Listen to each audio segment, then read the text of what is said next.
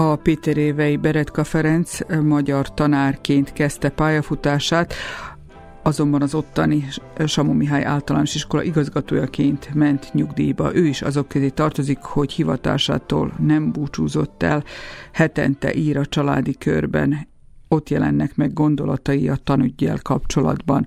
Most nekünk mesélt arról, hogy szerinte milyen helyzetben van az oktatás Szerbiában.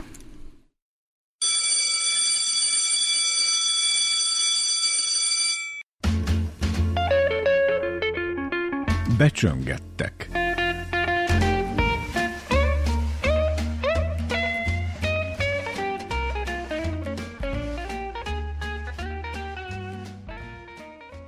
Beretka Ferenc idestova két éve nyugdíjas, a Péter évei Samu Mihály általános iskola igazgatójaként ment nyugdíjba, de tanárként is dolgozott a pályafutása során, tehát mondhatjuk, hogy a tanügyben töltött el a teljes munkakorát. Nyugdíjasként búcsút lehet-e inteni ennek a témának?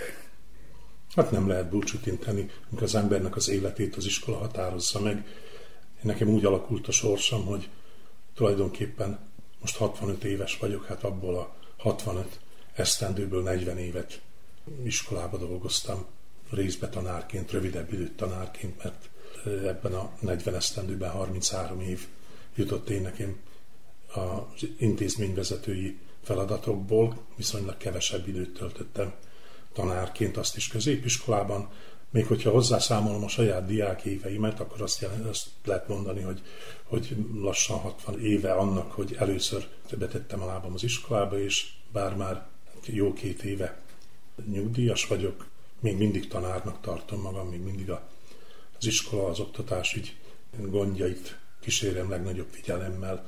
Hát most már inkább a sajtóból, meg a hallott információkból, kevésbé a való életből, de hát még mindig az a téma érdekel talán legjobban, még abban érzem leginkább otthon magamat. Mivel sok éve ismerjük egymást, akkor tegeződjünk, hogy ne Ez játsszuk meg a magunkat. Mondhatjuk azt, hogy szívügyed a tanügy. Hát igen, igen, fontosnak éreztem mindig. Úgy voltam a pályám során is, hogy, hogy én nekem az iskola, meg az iskolai munka az, az az munka, tehát soha nem tartottam én azt a második otthonomnak, vagy, vagy ilyen valami hasonlónak, hanem egyfajta szolgálatnak, vagy mm, feladatkörnek tartottam, amit igyekeztem hát a képességeimhez mérten úgy, ahogy lehetett a legjobban ellátni. Hát ennek ugye mindig vannak nehézségei, vannak könnyebb oldalai, de, de amikor csináltam, akkor igyekeztem mindig teljes odaadásra komolyan fölkészülten csinálni, és ez a, az igény bennem maradt, hogy, hogy ameddig tudom követni, addig, addig ne szakadjak le ezekről a leg, leg, legújabb információkról is. Hát ez a két esztendő, ami hát, mm, idestova most már a második tanévbe léptünk, amelyik hát ilyen nagyon megváltozott körülmények között zajlik.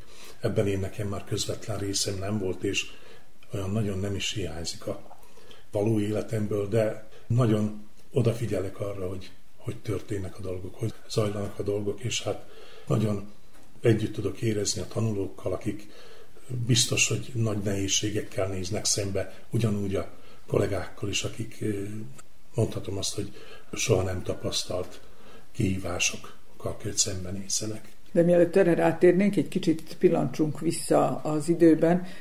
Vissza tudsz emlékezni, hogy hogy nézett ki az oktatás annó, amikor mondjuk talán még iskolapadban voltál, vagy amikor már a katedra másik oldalán, vagy iskolai intézmény vezetőjeként dolgoztál. Néhány reform is megtörtént azóta, amióta okleveles magyar tanár lettél.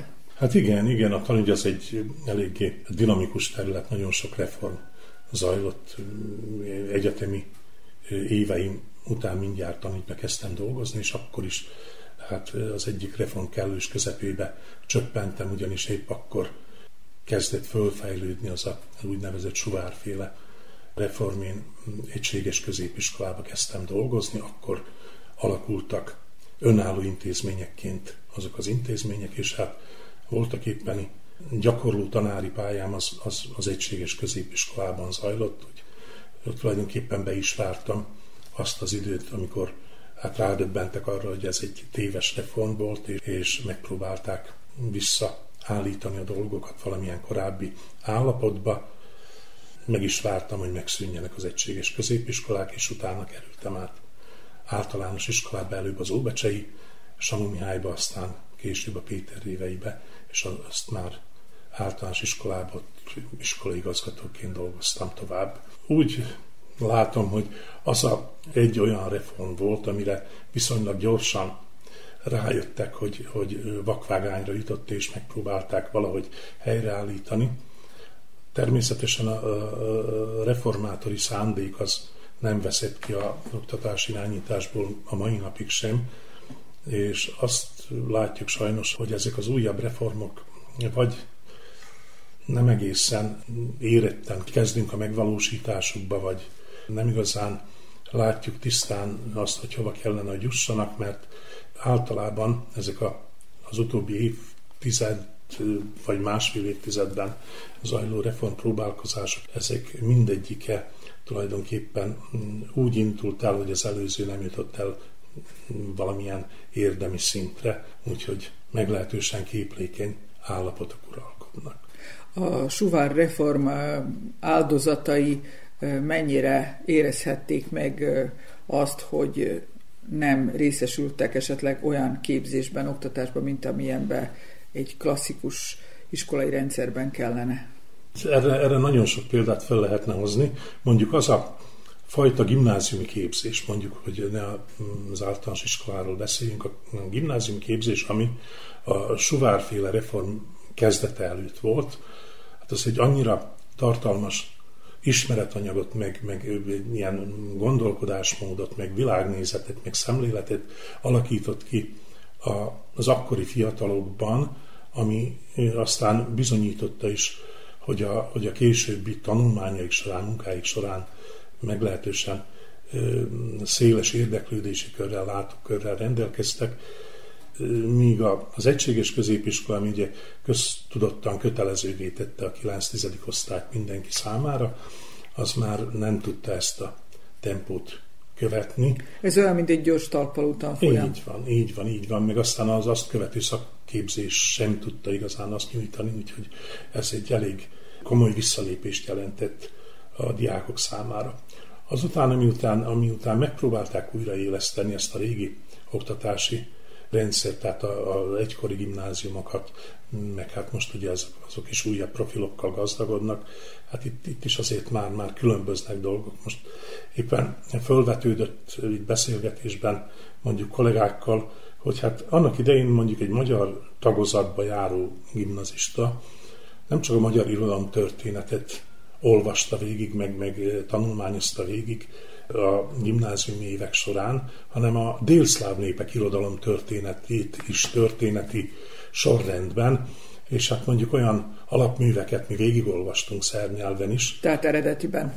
Eredetiben, Nyegostól Krlezsáig, tehát nem csak a szerb, hanem a montenegrói, a horvát, bosnyák, bosnyák irodalom nagyon jeles alkotóinak a műveit is teljes terjedelmébe eredetileg, amit már mondjuk a fiatalabb nemzedékhez tartozó tanárkollégák többsége nem olvasott végig. Vagy nem is ismer sajnos. Vagy nem is ismer. Nem is ismer, azt durva lenne mondani, de találkoztam olyannal is, aki irodalomszakos tanári oklevéllel mondjuk bizonyos műveket nem olvasott, amit még gimnáziumban olvasni. Voltunk kénytelenek, de nem bántuk meg a végén. Tehát mondhatjuk azt, hogy a műveltségen esett csorba. Hát, hogy csorba esett, de most ez is egy olyan érdekes kérdés, mert úgy tűnik, hogy átértékelődik ennek a klasszikus műveltségnek a fogalma. Tehát nem biztos, hogy az a fajta klasszikus műveltség, amit annak idején azokban az iskolatípusokban tanítottak, hogy az a, a jelenkori általános műveltség fogalom körébe bele tud-e illeszkedni vagy hát ez a, az újabb műszaki, technológiai, információs, egyéb újdonságok másfajta műveltséget követelnek. Ezt, ezt nem zárnám ki. Tehát lehet, hogy, hogy a mai kor, sőt, meg vagyok győződve, hogy a mai kor másfajta kompetenciákat, másfajta tudást igényel. Na most, a klasszikus tudás nem hátrány, azt viszont úgy gondolom, hogy, hogy még mindig vitathatatlan. A duális oktatást az utóbbi években ismét emlegetik, és vannak oktatási intézmények, ahol bevezették. A, a te pályafutásod során a duális oktatásra tudsz-e példákat, hogy hogy csinálták akkor, és ezek a mostani törekvések mennyire helytállóak? Hát most, hogyha nagyon-nagyon le akarjuk egyszerűsíteni dolgokat, akkor abban a hagyományos oktatási rendszerben szakmunkás képző iskolák voltak, leegyszerűsítve inas iskolának mondták, hát az körülbelül hasonlította a, erre, ami duális képzésnek mondanánk most. Tehát, hogy egy bizonyos elméleti alapvetés, meg közismereti képzés mellett a, a tanulóknak nagyon komoly szakmai gyakorlati képzésük volt, szakemberek mellett terepen, munkahelyen, ott, ahol a, a szakmának a, a csinyát, bínyát megtanulták, mert ezt meg kell tanulni. Tehát nem lehet tankönyvből bármilyen gyakorlati dolgot elsajátítani. Na most a duális képzés, ami hát ilyen veszőparipa volt az elmúlt néhány évben, csak nem hozta meg azért a, azt a várt eredményt, amire számítottak. Főképp amiatt, hogy a, a diákok körében nem volt, nem volt kifejezett érdeklődés.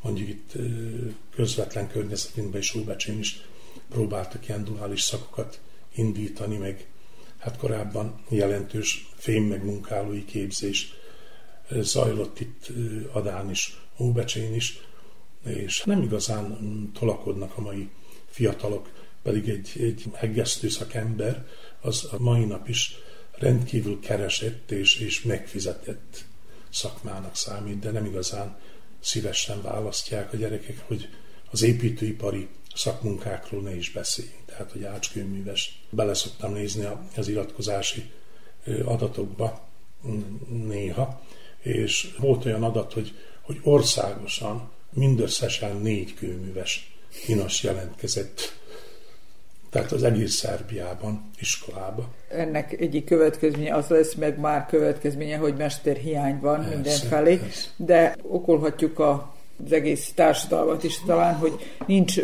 becsülete a kétkezi munkának. Hát az, igen, igen, sajnos így van. Közben pedig nem lehet mindenki egyetemet végzett, intellektuel mondjuk. Persze.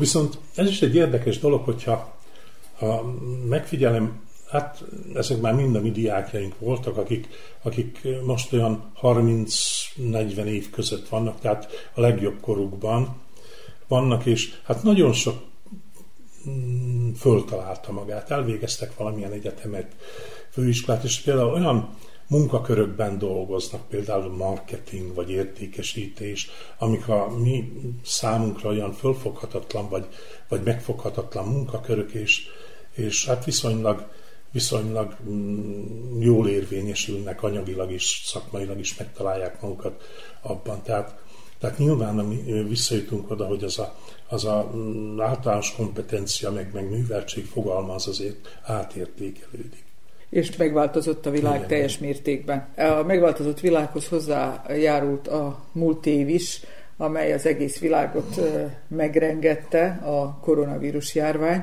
és az oktatás azt hiszem, hogy az egyik áldozata lett az egész helyzetnek. Az oktatási rendszer legalábbis itt Szerbiában, ha bár erről nem igazán beszélnek, mert nehéz beismerni, hogy valami nem sikerült úgy, ahogy kellene. Hát eléggé relatív vakit a rangsorok, hogy ki a nagyobb vesztese. Mindenki vesztese, az oktatás is, meg a éppen oktatásban lévő nemzedékek, hogy itt mindjárt 10-12, sőt 15 generációt érint ez a kérdés, mert hát a gazdaság különböző ágazatai földön, földön vannak, és nem tudjuk, hogy, hogy mikor fog ez megállni, és hogy fog ebből bárki is, vagy a rendszerek hogy fognak talpra állni. Ami az oktatást illeti, hát ez, ezek, ezek olyan kihívásokat jelentettek a, a rendszer minden eleme számára, és itt az emberi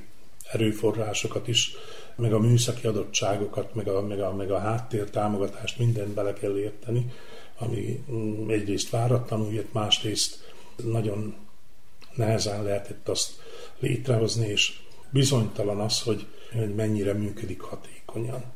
Mert ehhez infrastruktúra kell, fölkészült emberek kellenek mind a két oldalon, tehát a leadó és a fogadó oldalon.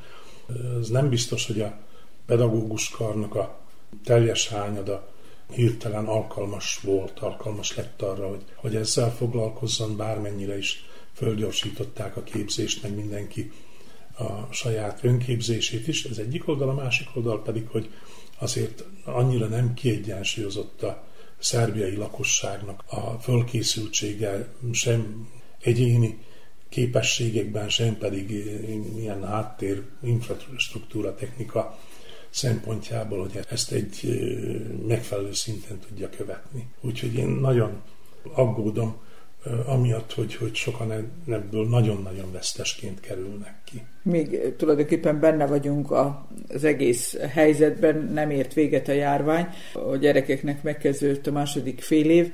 Kérdés, hogy lehet-e egyáltalán beszélni arról, hogy mekkora a vesztesség mondjuk a tudás szempontjából az ilyen ö, oktatás megszervezésével, amire kényszerült, vagy amit választottak az illetékesek, mert valaki ezt eldöntötte, hogy így legyen. Nyilván a kényszer hajtotta rá az illetékeseket is, hogy valamilyen megoldást találjanak, amit én a pedagógus oldalakon olvasok. Tehát a gyakorlatban minden nap megforduló emberek véleményét, azt látom, hogy hát elég érdekesen zárult le a tanév is, de az első fél év is. Olvastam egy nagyon érdekes címet, egymondatos bejegyzést, valahogy úgy hangzott, hogy az osztályzatok kiválóak, magasak, a, az ismeretek kérdőjelesek, kérdésesek. Úgy valahogy volt ocene szó odlicsne, az lánya upitna. Nem, nem olyan kritériumokkal osztályoztak, mint egyébként. Nehéz is ilyen kritériumokat alkalmazni, mikor tisztában vagyunk azzal, hogy milyenek a körülmények, hogy ezeket figyelembe kell venni. A másik pedig az, hogy maga az oktatási rendszer is olyan, hogy ösztönzi azt, hogy a, hogy a tanulók a, az átlag eredménye minél tetszetősebb legyen, mert hogy hát az látszik, és akkor lehet, hogy azzal lehet azt igazolni, hogy mennyire sikeres vagy sikeresen működik a rendszer. Most egy másik érdekes kérdés van itt például, ugye mm, elhalasztották az idénre tervezett állami érettségi vizsgát, mert a középfokú oktatásnak egy sarokpontja, lebonyolították országos szinten a próbateszteléseket, és nem látott napvilágot semmilyen adat arra vonatkozóan, hogy, hogy milyen eredmények születtek. Ez egy nagyon szignifikáns dolog, mert, mert hát már azóta elmúlt annyi idő, hogy ezek bizonyára ismertek valamilyen körökbe. Most beszélgettem kollégákkal, akik középiskolában dolgoznak, és, és éppen teszteltek is a tanulóik közül. Kérdezem, hogy kaptak-e visszajelzést? Hát azt mondja, igazán nem. Kaptak mérvadó visszajelzéseket, és egy érdekes dologra hívta fel a figyelmemet, ezt én is tapasztaltam egyébként az általános iskolai záróvizsgák során, hogy ar- arra törekszik a rendszer, hogy minél több próba tesztet végeztessen, hogy a gyerekek a stressz leküzdjék, hogy így, hogy úgy, hogy amúgy.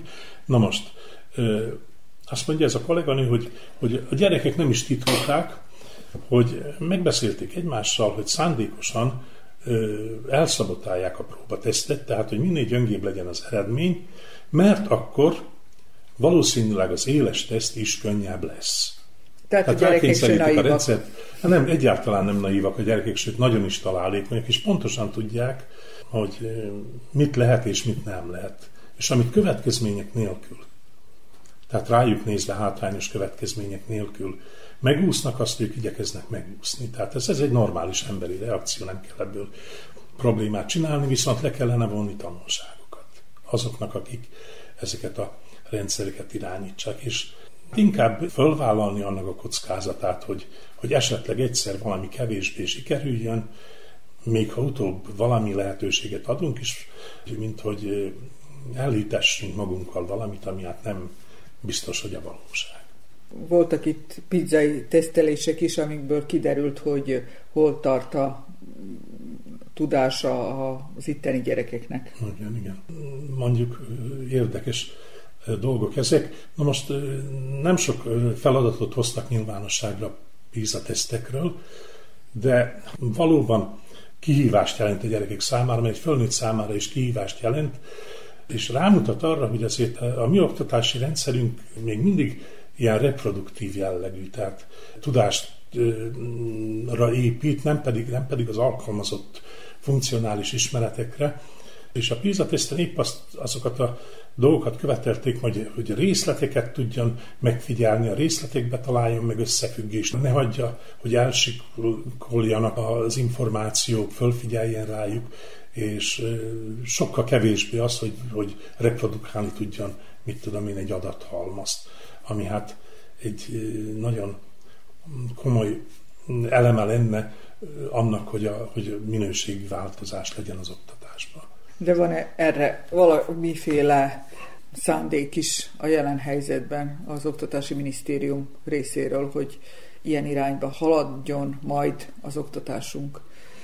A deklarált szándék van, mert a stratégiákban benne van a fogalom. Na most a mikéntje körül vannak itt, itt a gondok, és azok is, akik ezeket a programokat fejlesztik folyamatosan, mert folyamatosan módosulnak a programok.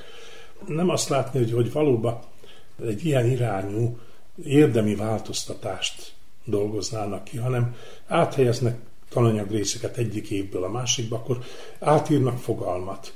Tehát évekig van a pedagógiai szóhasználatban egy fogalom, mondjuk tantárgyi korreláció, akkor, amit, amit, ami egy alap dolog, tehát hogy egy, egy évfolyamon belül a különböző tantárgyak tartalmait úgy össze kellene hangolni, hogy az, az egy időben szerezzék meg azokat az ismereteket, amelyek egymásra épülnek a különböző tárgyakban. Na most ezt legalábbis én 40 éve követem a tanügy kérdéseit, hát 40 év alatt nem sikerült érdembe tantárgyi korrelációt létrehozni, ami, ami egy óriási melléfogás. És, és akkor ahelyett, hogy, hogy tényleg nekiülnének is ezeket a dolgokat állítanák helyre, meg változtatják a fogalmat, és, és már nem tantárgyi korrelációnak nevezik, hanem bevezetnek egy új fogalmat, hogy tantárgyközi kompetenciák. Tehát ami félig meddig hasonlít erre, nem hasonlít. Újszerűen hangzik. Igen, újszerűen hangzik. Volt egy tipikus példa, annak idején még Gások Nézsevik minisztersége idején indult egy komoly reform, ami hát erre a kimeneti követelményekre épülő oktatási rendszer dolgozott ki. És hát ugye ez a, ez a fogalom, hogy iszodi obrazování, kimeneti követelmények, ez, ez volt ennek a kurikuláris tervezésnek az egyik alap pillére. Rá három évre megváltozott az oktatási alaptörvény, és egyszerűen kigyomlálták azt a kifejezést, hogy iszod, tehát a kimeneti követelmény, kigyomlálták a törvény teljes szövegéből, az összes programba, az összes tantervből, és más fogalmakkal helyettesítették be. Most 2016-ban, 7-ben jött ki a legutóbbi újraírt ö, oktatási alaptörvény, most újra visszavezette ezt a fogalmat. Most kezdjük újra előszedni azokat a dolgokat, tehát, hogy vannak itt olyan változások, amiknek nehéz a voltak éppeni mozgatóit fölismerni, és akkor ezekben a dolgokban úgy elkallódnak az érdemi változások. Nemrég kezdődött a második fél év. A, az elsőnek a fáradalmait volt idejük kipihenniük a gyerekeknek, hiszen elég hosszú téli szünidő volt. Az oktatás egyik elvárása tulajdonképpen valamiféle munkaszokások kialakítása és a gyerekeknél. Az elmúlt időszak ezt mennyire hátráltatta, vagy segítette, hogy a gyerekek munkaszokásokat alakítsanak ki, hogy önállóan foglalkozzanak a tananyaggal. Mert rá voltak kényszerítve, de hogy ezt egyáltalán le lehet ellenőrizni, hogy ez megtörtént-e?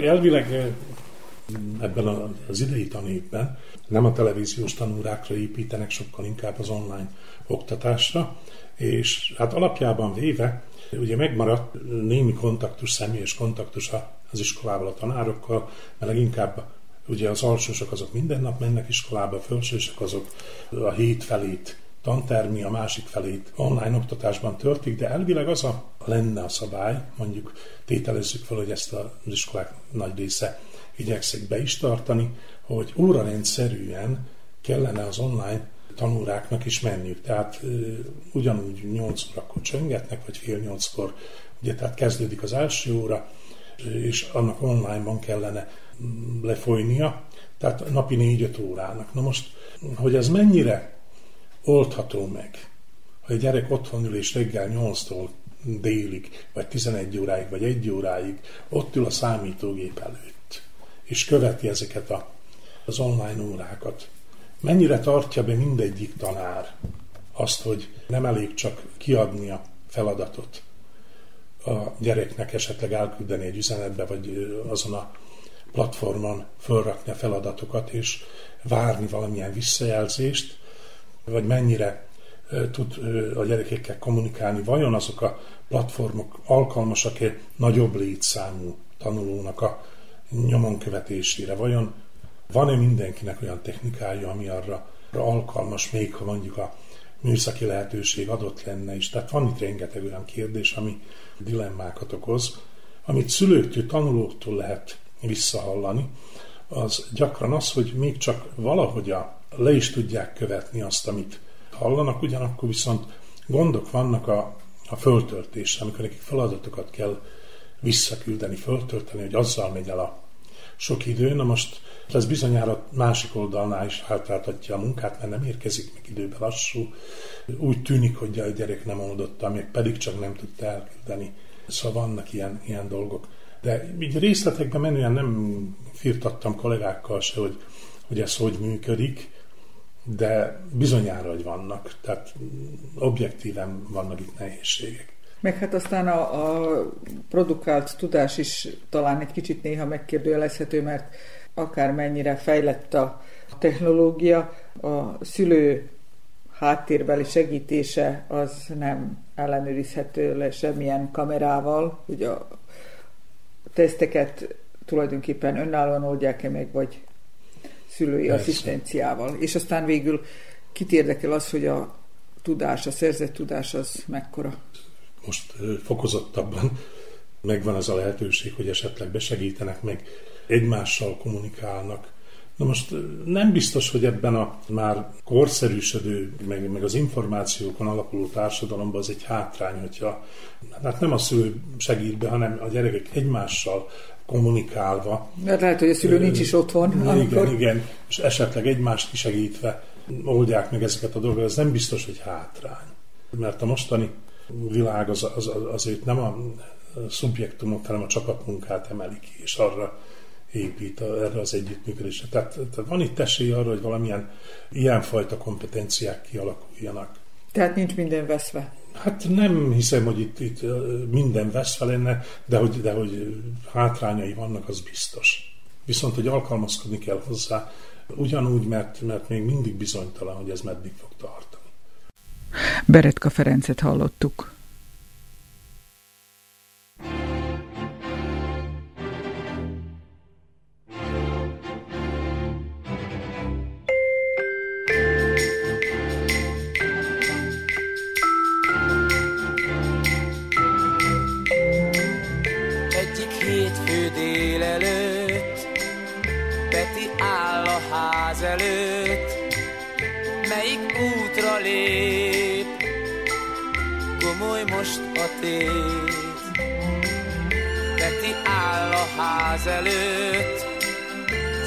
Jobbra húzza őt. Balra van az iskola, esze súgja, menj oda. De nehéz az iskolatáska, ilyen szép napos délelőtt. Peti áll a válaszra várva, aki megszánja őt.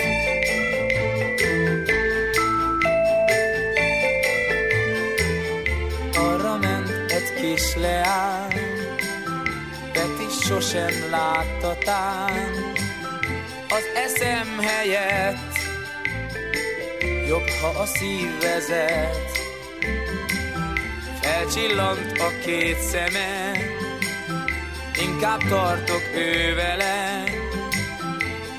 Elindult a lány után, bármi lesz is ezután.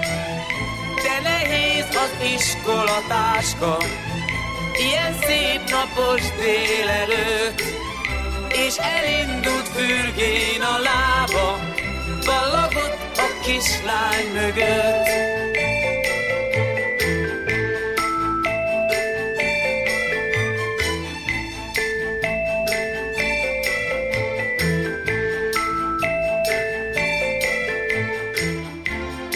Szörnyű pillanat, rászedetted jól magad, épp ott állnak ők az iskola előtt.